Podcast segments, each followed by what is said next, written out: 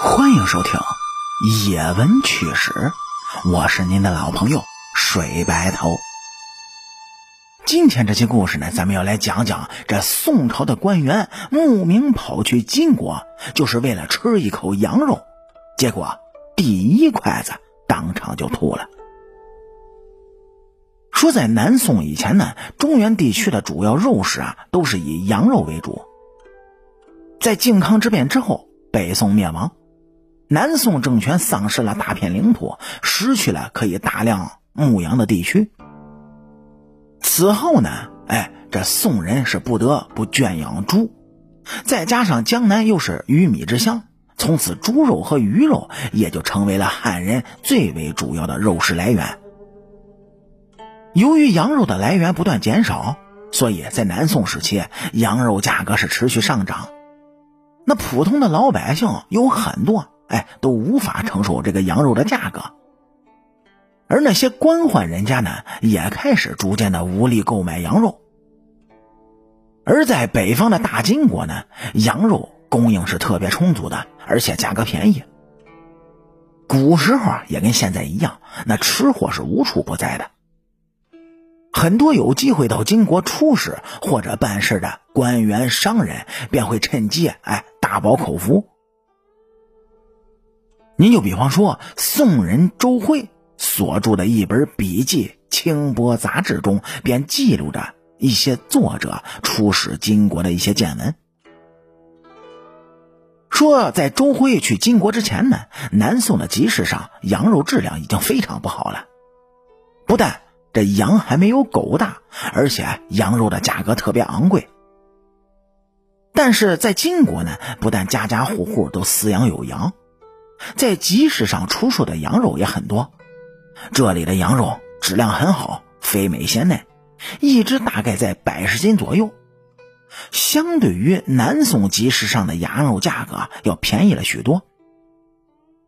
周辉呢也是本想着买几只羊是大吃一顿，但是他是南宋人，在晋国是处处的受人关注，所以周辉呢也不便行事，只有等到大家一起吃饭的时候。再一饱口福了。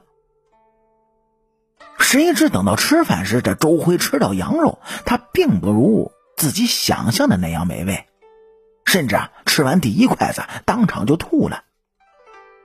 周辉百思不得其解，专门就跑到后厨室一探究竟。他这才发现，原来女真人对羊肉的烹饪十分的简单，从把羊肉下锅到差不多熟了。便端上了桌，那么这样的口感和味道，那当然是不好的。可能啊，是由于金国的羊肉供应的丰富，所以他们对羊的利用也是非常低效的，更是无心钻研它的吃法。您就比方说，有记载说，凡宰羊，但食其肉，意思就是说，金人在宰羊之后，只会食用羊肉。而且会将羊皮留下，其余的羊下水、羊的内脏什么的，全部都是弃之不食。金人他不但不吃羊内脏，哎，也不吃那猪内脏。曾有记载说啊，说金人的饮食习惯，他们基本上没什么忌口的，猪肉、牛肉、羊肉都可以吃，但是就不吃动物内脏。各种动物的内脏在他们眼里是又不能吃又不能用，所以只能当成垃圾扔掉。但是宋人啊，却与之相反，不但喜欢吃动物内脏，而且还非常的善于烹饪这些食物。不过，动物内脏十分难以清理，如果在处理的时候没有清理干净，不但不会成为美味，反而是令人恶心反胃。但如果处理得当，再辅以美味的调料，这动物内脏却可以成为上好的佳肴。您就比如说啊，羊头、羊尾、羊心、羊肾、羊肺、羊肠是等等等等，都可以加工成美味的菜肴。当然，随着羊肉减少，猪肉的增多，这猪内脏同样在宋人的手中就发展出各种各样的菜品。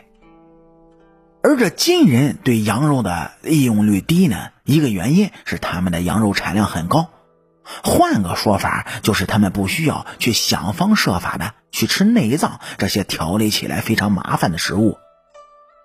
其次呢，是由于烹调的水平有限，塞外民族民风彪悍，对于食物呢，并不是非常的讲究，所以调味料和香料使用的不多，也很少有人去研究如何将食物做得更好吃。与这金人相比，宋人呢，便会因为缺少羊肉，以及啊自己对美食的追求，尽量就去研究食物的做法，哎。便能够发现，虽然动物内脏难于清理，哎，但是如果做好了，一点不比肉味差。您各位在纵观中国的饮食文化，会发现汉族人比游牧民族更加关注食物的味道。历史上呢，像孔子、苏东坡、金圣叹等等，那都是好吃之徒。而在吃这件事上，中国还有不少的名人都留下了。不少的趣事好啦，感谢您各位在收听故事的同时呢，能够帮主播点赞、评论、转发和订阅，特别是订阅，伸出您各位富贵发财的小手，右上角订阅的小按钮点一下，这样主播更新的速度才会越来越快。我是您的老朋友水白头，野闻趣事精彩，下期继续。